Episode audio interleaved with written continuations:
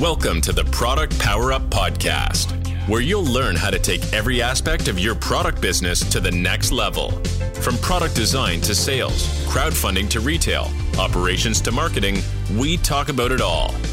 Now, let's power up your business. Here are your hosts, Emerson Hammer and Russell Steve. Hey everyone, welcome to the Product Power Up Podcast. Uh, today we're really excited about our show. We have our guest Braden here with us. Um, today we're going to be going over uh, fulfillment, working with a 3PL, um, how to improve your your shipping um, experience for your customers, and we're excited to to dive into it today.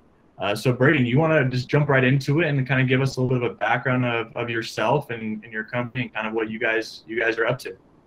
Sure thing. So my my background has been primarily in sales. I I started uh, obviously in call centers, door to door, a lot of your your basic consumer sales, and then slowly transitioned into a B two B sales opportunity. So. Uh, after I got out of that door to door world, I, I moved to a company here in Utah called Traco Packaging um, and actually worked to, to manage their sales division uh, for, for the entire state of Utah. So, our main goal as a company was to sell uh, custom and, and stock packaging to mostly consumer goods, wholesale companies, manufacturers, any, anything that had to deal with the product industry. Um, and a lot of a lot of the companies that I ended up working with there were 3PL based clients uh, or e-commerce businesses. So really, that's where I, I got my first taste of of how heavily the e-commerce world is growing and and how aggressively uh, things are shifting away from this retail focus into an online uh, department. So ultimately, that that's what led to starting this business.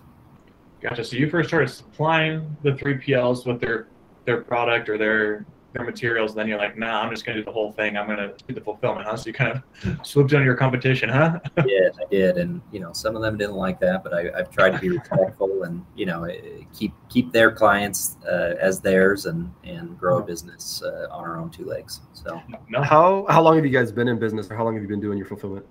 So we've been officially in business for three years. We, we really have been have been actively uh, working for about two years. So uh, we've had two full revenue years, and then we had some trailing months uh, just before that. Cool. That's awesome. So I guess kind of that, that transition, maybe walk me through that. You were selling packaging, and then you got into the fulfillment business. Um, mm-hmm. So you're doing pick, pack, and ship and storage. I'm assuming stuff like that. Mm-hmm. Um, what I guess was there like a green light that you're like, oh, I want to get into being a 3PL or get into fulfillment, or how did that like transition go from box salesman to mm-hmm. Being into the fulfillment, I guess. I, I always wanted to start a business. That that was never a question, and I was always looking for the right opportunity. Um, I actually had they call it the entrepreneur uh, push and the pull, right? So you, the pull is this desire to want to start something, and the push is what ultimately forces you out the door. And, and to kind of keep things quick, I, I had a commission check that, that should have been much higher than it was. Um, and uh, once that event kind of happened, I said, you know what? I'm just not happy, right? I, I want to go out. I want to be able to control these types of things. I want to be able to grow a business uh, and have that guidance and direction. So I, I was actually approached by one of my clients to buy their very small fulfillment center. Hmm. Uh, they were asking an astronomical price, um, something not even in the ballpark of what the thing was worth. Um, but it, it wet my whistle just enough to where I said, you know what, this is this is what I want to do. And so I actually approached uh, some of my other uh, clients that were manufacturers. They they make cosmetics. They're a company called Dynamic Blending here in Utah. Mm-hmm. And I said, hey guys, you know, I'm, I'm, thinking about starting this fulfillment center, and, and would you guys look at investing in and being our partners? And they said, absolutely. So ultimately, that that was the push that that took me out of uh, Traco and and led me to to starting this company here. Well, that's that's interesting. I, I, love to hear that that experience of like what takes you into or what took you into your own entrepreneurial journey because I feel like a lot of the the listeners that we have out there, it's the same thing. Like they they were either in another job or they had this idea and they they had this kind of pull. They wanted to get into the entrepreneurial uh, world, and then you know the, for whatever reason they they decided to develop that product. They decided to actually start that website or or start whatever and and kind of start this journey. And so it's it's cool to see. You know, a lot of our listeners have done it with a product based business, but you did it with kind of a service based business that helps product based businesses. So it's it, there's just there's so much opportunity out there, especially in e-commerce. Like every aspect, there's there's a way to to start your own business and and uh, and be successful. So that's that's awesome. I love to hear that and you have to strike it when the hammer's hot. I think if I had waited, mm-hmm. I probably would have lost interest eventually and, and just fell yeah. back into my comfortable lifestyle. And you know, I was making good money, and and uh, I have a daughter full time and and house and all these uh, responsibilities. But since that decision, I've I've never looked back, and I I will never work for someone again. So yeah, your mentality. Would tell us like I guess um, just. Uh, this is a little bit off of maybe what we were going to talk about, but I'm just kind of curious. When you made that jump, like, was it like a full on like I'm gonna have no income for a minute, or was it like a hey, I'm jumping into this. I got a few clients. Like, how scary was it, and and and uh, how long before you felt like you really kind of had your feet under you? Yeah, we. I mean, we've had. Thankfully, we've been blessed with some pretty pretty strong growth. Um, when I left that, uh, when I left my last company, I, I sat back and said, "All right, how are we going to fund this? Right? We, 3PLs require a lot of startup capital. Um, mm-hmm. And so thankfully the business partners we had, they loaned us $100,000 at a 12% interest rate, right? So you pay for it. Yeah. Uh, they also allowed us to use their warehouses, forklifts, other things like that, so we could get so we could get on our feet. Um, mm-hmm. ultimately, that's when I brought in my other business partner, Josh. Um, and in our first year, our first full year of revenue, we went from about uh, twenty thousand to to a million dollars, and then in our second full year of revenue, we went from a million dollars up to about four point two million dollars.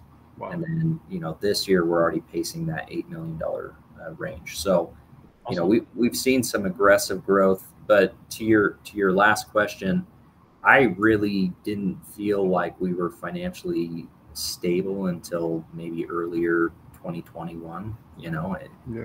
you're always kind of in that point of man, we're we're putting fifty thousand into racking and thirty thousand into an AC and and a hundred thousand into this and this.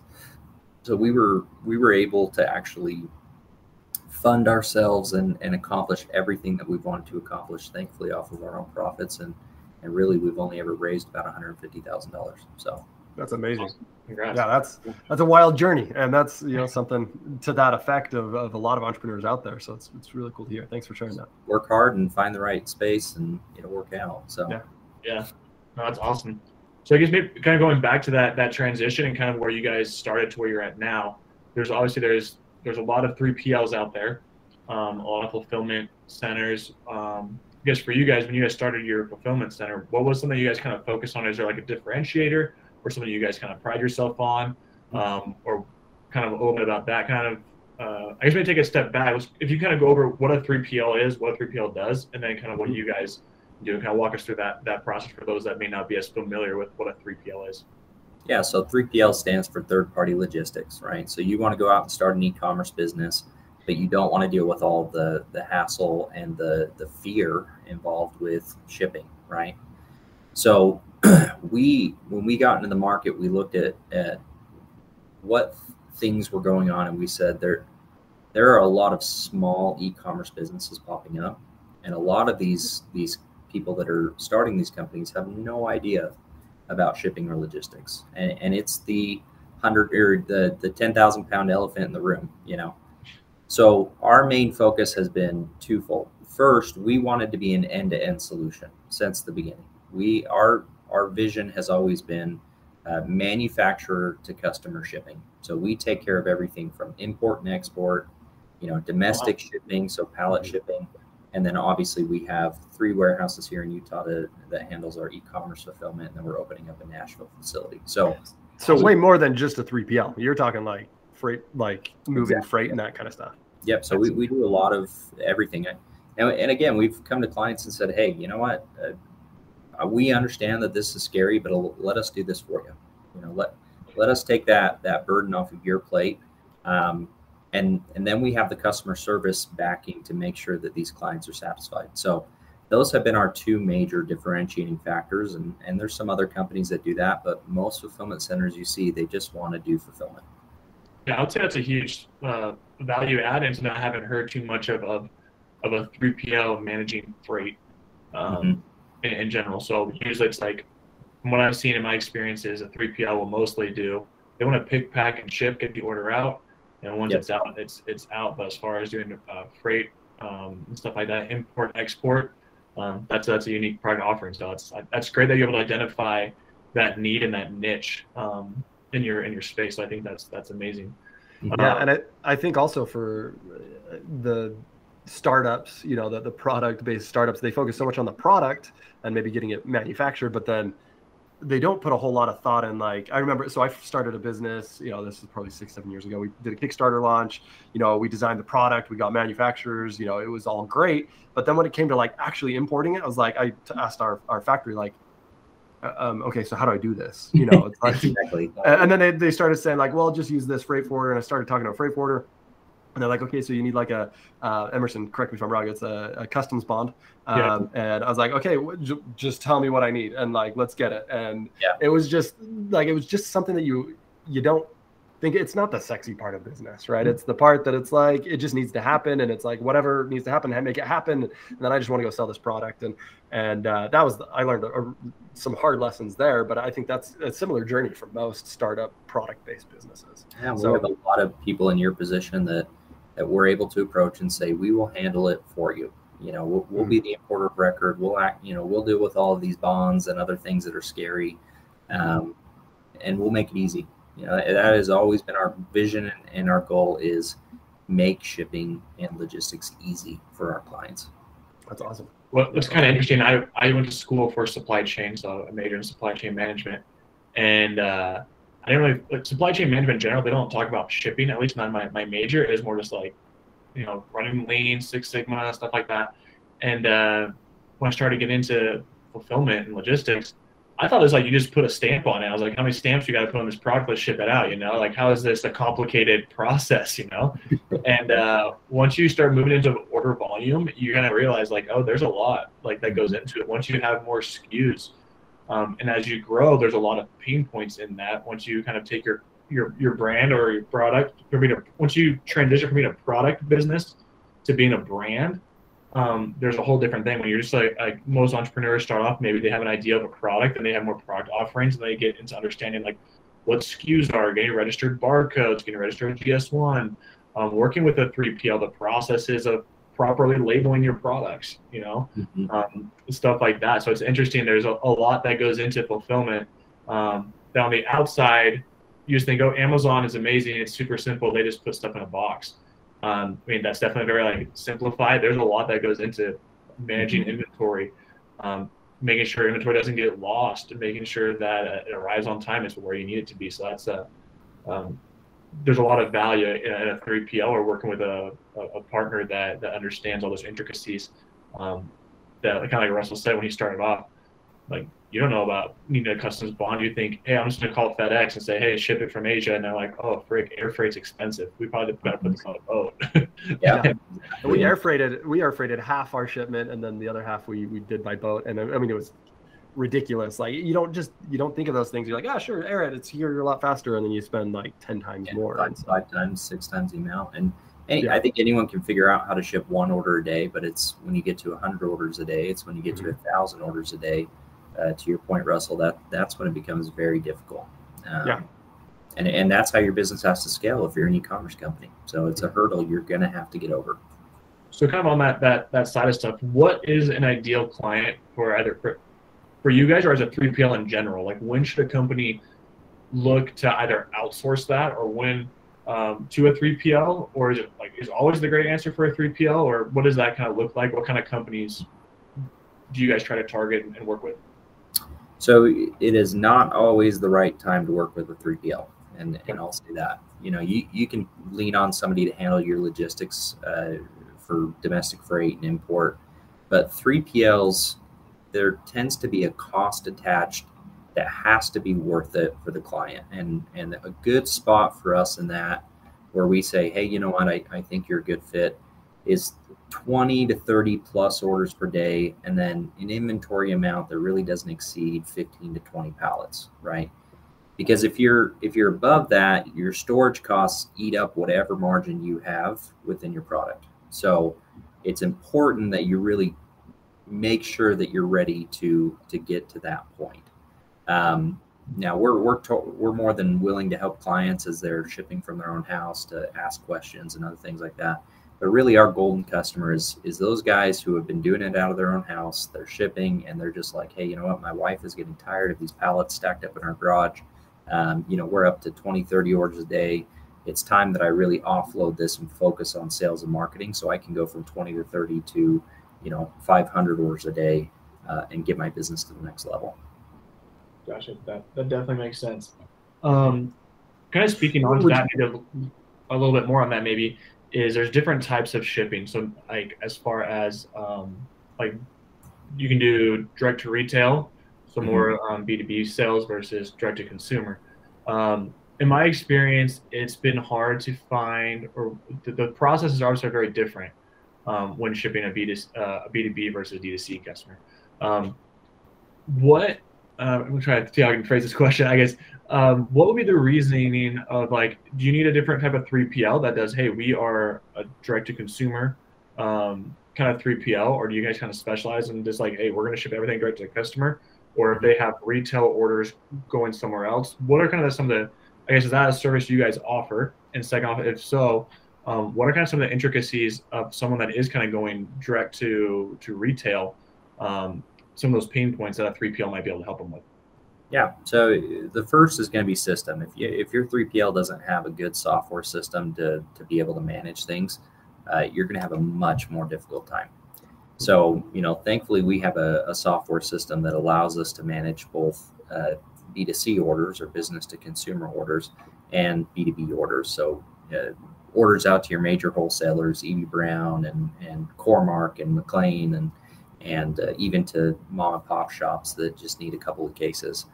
Um, the the main thing you got to watch out for when you're when you're utilizing a 3PL for both is do they understand how to read and follow routing guides? right?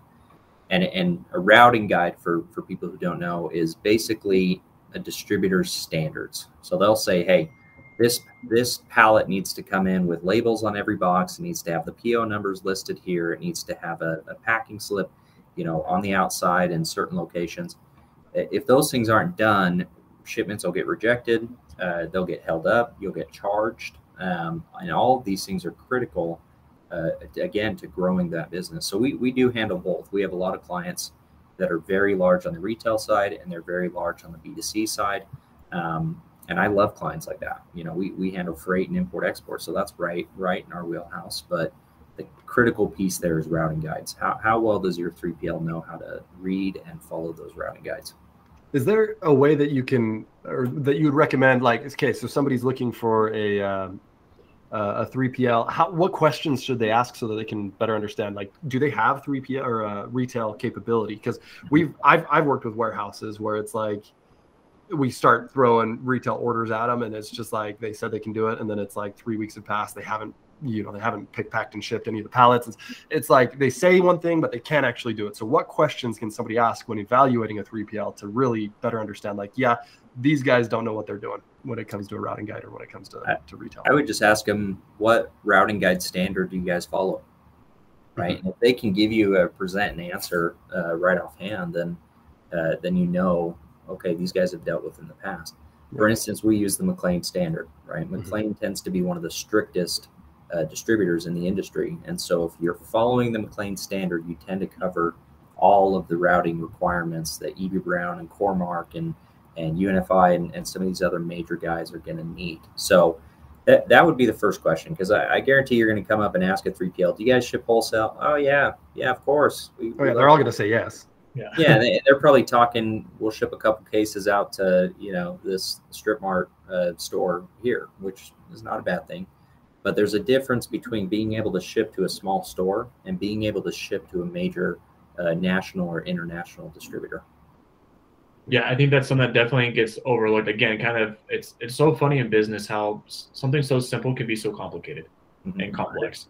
Um, and be expensive too. Like down the road, you you're in with a 3PL, you're not switching that overnight, and nope. you can't get your retail orders out, so you're you're burning your relationships. and it just can it can cause a lot of issues. Yeah, it's a Yeah, massive I- I think the 3PL industry is in general is a very interesting um, space because there's so there's a there's, I mean you guys definitely have competition. There's a lot of like in Utah, for example, there's a lot of a lot of 3PLs. Um, I, I would kind of I guess maybe bash on the industry. There's a lot of bad 3PLs though out there. Of kind of a lot of people like, oh, how hard is it to put a label on something? How hard is it to ship? But kind of he says like having the software and the tech and processes in place um, is is huge. Um, but at the same time, I've I've kind of experienced with brands is sometimes they oversimplify the processes of working with their 3PL, um, and I feel like a lot of brands maybe have that lack of communication with their 3PL possibly. Mhm. Um, so I guess maybe if you want to kind of speak on some of that stuff, like what are maybe the pain points from your side of being a 3PL and working with brands? What are some of the pain points or some of the common errors or or inefficiencies that you you see working with with your brands and your customers? Yeah, I, I would say the biggest thing for anybody who's looking to work with the 3PL is to keep in mind that the 3PL is like your warehouse, right?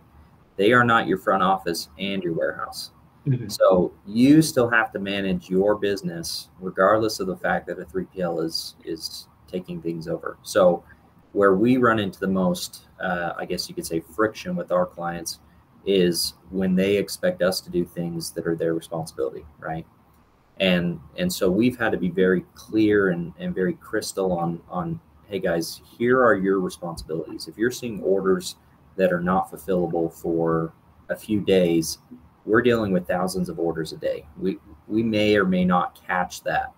Uh, whereas your dashboard has has your orders specifically, and, and it's much easier for you as a client to be able to catch that. So the, the biggest thing I always tell clients is is think of your warehouse or think of your 3PL as your warehouse, and you are still the front office. Um, people tend to go, 3PL has it, we're good. Wipe my Mhm. hands of it, they'll take care of it, and then they don't look at it until there there's an issue that that arises. hmm Yeah, no, I, I think I've experienced that too with different clients or, brands I've worked with.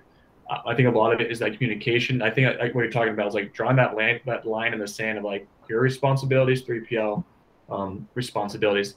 Um, I think kind of bringing that up is like for peak season, for example, um, or when you're doing like a Kickstarter fulfillment. Um, I've seen a lot of brands where they'll be doing a Kickstarter fulfillment and they just ship the product there, and all of a sudden there's like 10,000 units that need to be shipped out. They submit the order and like, hey, we need it out this week they never provided the, the warehouse with a forecast or something like that. Um, and so I, I see stuff like that, a lot of like communication errors, um, Yeah. like like that. I'm, I'm assuming you might run into that as, as well. Yeah, Um, communication breakdown is is definitely our biggest our biggest struggle. So Yeah. Um, I guess maybe on that as well, how um, the 3PL I feel like also gets kind of put in an interesting situation where there's um, you're you're kind you're, you're the hands on with the product. Um, and usually, like most brands, they never see their product. They just if they, if they work with 3PL, it goes to 3PL, it comes in, it comes out, and that's a number in a dashboard to a, to a brand. Um, but when there is an issue, for example, like a rework, say you have a, a product and one of your widgets comes in all scratched up or, or broken or needs some rework to it, um, is that something as far as whether you guys would launch fulfillment, um, doing like special special projects? Is that something you guys kind of take on, or is that something you kind of push back to your brand saying, hey, if you need to rework this, you guys kind of rework it, or um, what kind of your guys' processes and procedures? 'Cause I've seen that be a big issue with, with companies that I've worked with is, hey, this this product came in broken. We need it. It's a quick fix or it needs a repackaging. Um, that also takes a lot of time from a 3PL. You, you guys want to pick, pack, and ship. So I guess for you guys, how do you guys handle that, or what do you think is the best practice if a company gets damaged products that need to be reworked? it, for I mean, ultimately, it all comes down to cost, right? We we've established multiple divisions within our company that can manage various things. So we have our e-com pick and pack division, we have our wholesale division, and we have our special projects division. Um, and all three of those will specialize in certain areas of pain points that we have for clients, like you've referenced there. Um, our special projects division tends to be more expensive than what you might get out of a manufacturer. But when you add in the cost of shipping to a manufacturer, having them rework everything, shipping back to your 3PL, having all the receiving fees and everything, plus the fees that were involved of, you know, putting everything together and shipping it back to the manufacturer, um, often it can be it can be uh, you know about about the right balance that you need. Mhm. Uh, so you know it's good to have good communication with your 3PL, and it's good to have a 3PL that's willing to work with you. Again, they're your warehouse, right? So you need somebody that that is willing to do the things that your warehouse would do if if you had that warehouse in house yourself. No, that's that's that's a great point. Um, well, I guess to kind of start start wrapping some stuff up here, um, I think there's been a lot of uh, great information that you've shared and kind of get some insight into the the 3PL world and kind of understanding um, everything that's that's going on in, in your guys' world. So thanks for, for sharing all that stuff. Kind of to kind of spice things up a little bit. You guys are obviously in the service based industry, um, but dealing with e-com orders. If you had to start a product based business, what would you start? Like, what do you think is the next cool thing, next trendy thing, or um, or maybe something you have a passion on? If you had a product based business, where do you think you would you'd invest your time and resources in? Uh, me personally, I think VR is sweet. so I, I, I, would awesome. the startup costs and everything are just insane, but you know I, I, think the stuff they're doing with it is just super cool. Um, but what I always tell we we get people that will come and ask us, hey, I want to start a product business, but I don't know what. Um, and just from observation with our clients, what I've seen is uh, you don't have to you don't have to completely build a better mousetrap. You can just build a slight variation of a better mousetrap. You know, there's there's companies here that the supplement industry, for instance, is massive, but you find a company that finds a weird niche in the supplement industry, uh, and they make it huge. You know, mm-hmm. so find an industry you like, find a slight variation of that industry or niche that you could do, and, and build a, a product-based business around that. And I've seen clients that just that have blown up just doing something simple like that. That's yeah, awesome. and, and sometimes it's just the way you market it. I mean, yeah. just going after like a specific audience that doesn't have a specific supplement, you know, um, and not to say Mountain Ops is this way, but they they just go hard into that, like you know, the hunting and the outdoorsman, the, the hunting, and they're they kill it because that. I mean, they were kind of the first into that into that realm specific to that audience, and so uh, yeah, I think that's a great great point of view from from what you from what you just said. Absolutely. So, but I'm I walking behind the, the mall one of these days and I see Braden there with a VR headset and those VR lounges just going ham. I might have one in my house. Uh, All right. those like twirly things, whenever I see all those like circle treadmills or whatever in their house. Dude, it's the it's, it's the future. I was uh somebody just sent me a link to how like there are investors spending millions of dollars in the metaverse buying virtual real estate. So I mean that's oh, yeah. a whole other discussion, but it's like it's coming. It's coming. Millions of bucks guys. Dog, so yeah. no, that's fun. That's awesome. Um, okay, I guess the next question is um, what's the what's the best piece of advice you can give someone who's starting starting a business? Obviously, you've gone gone through that recently the past couple years starting your own business. What's some some good uh, nuggets you can share with our audience on starting a business? Yeah, I'll, I'll share a piece of advice that honestly changed my uh, entrepreneurship life.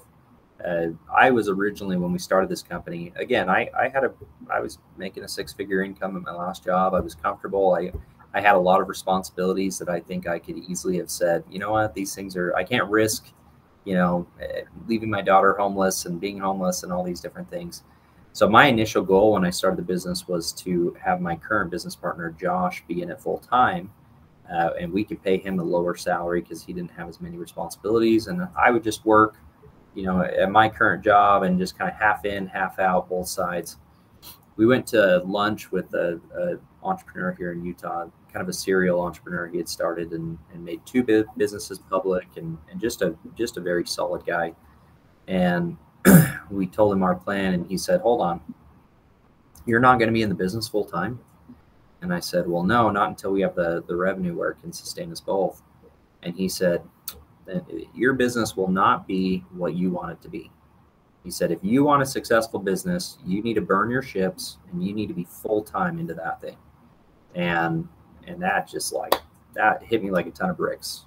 And so I drained my entire 401k uh, lived on that for six months, got this loan from our other partners. Uh, and I'm, a, you know, our business would be nowhere near uh, where it is today if we had not followed through on that. So, what I would say is that if you really want to be your own boss and to get out into the market and to start a successful business, you have to take risk. It's just inevitable. If you want to be a, a slow growing, you know, maybe get there someday type of business, then then be half and half. But the guys that I see really succeed are the guys that are totally invested 100% in their business because you will be shocked what one or two people can accomplish when they're full time focused on their business. That's a that's a great point, and I, I I mean I've personally experienced that where you know the the first four or five businesses that I started, none of them took off because I was kind of going the cheap route. Uh, you know, I'm not going to hire anybody to do that, but I'm not going to step out of my job, and so it was just like, and things didn't get done because I wanted to do it myself, and I didn't hire anybody to do it, and I had a day job or whatever, you know. So that, I think that's an amazing, that's a great perspective. So thanks yeah, for sharing that. Not to not to you know put down anybody who's doing the half and half thing. I mean, right. Um, but if you goals. want, it is it's goals, and if you want it, your business to be not just small but big, you know, and, and where you want it to be, it takes your mm-hmm. full it takes full time. Yeah. That's a great point. All right, and then just last to to wrap it up, what can our audience do for you? What are you looking for? How, how can we help support you? Um, you know, just uh, uh, we're we're always open to referrals, phone calls, whatever you guys have. We we'd love to help out wherever we can, but uh, keep starting companies, keep starting ecom businesses. You know, keep growing. It's the future. E-commerce yeah. is where the world will go, um, and so you know, keep doing it. Awesome. And then on that, where can uh, where can our audience reach out to you, or where's a, a good spot for them to, to connect? Yeah, good question. I mean, anybody who wants to reach out to me, it's just my first name, B R A D E N, at launchfulfillment.com. Uh, you know, I had sales up at our company, so I can connect them with another one of our reps. Or our website has an instant chat function, our phone number, uh, a jot form, uh, whatever form of communication, any of our social channels. Um, feel free to reach out. And that's just launchfulfillment.com, right? Yep, launchfulfillment.com. Perfect. Awesome. Sounds great. Well, thank you, Braden. Thanks for, for hopping on with us today, sharing your insights. Maybe we'll have you back in the future as uh, as uh, VR becomes a bigger thing and you start your own VR business. Who knows? We'll see, huh? No, yeah. Thank you so much. We really appreciate it. Yep, not a problem. Thank you for joining us today. Be sure to like, rate, subscribe, and visit us at productpowerup.com to join our community of entrepreneurs just like you.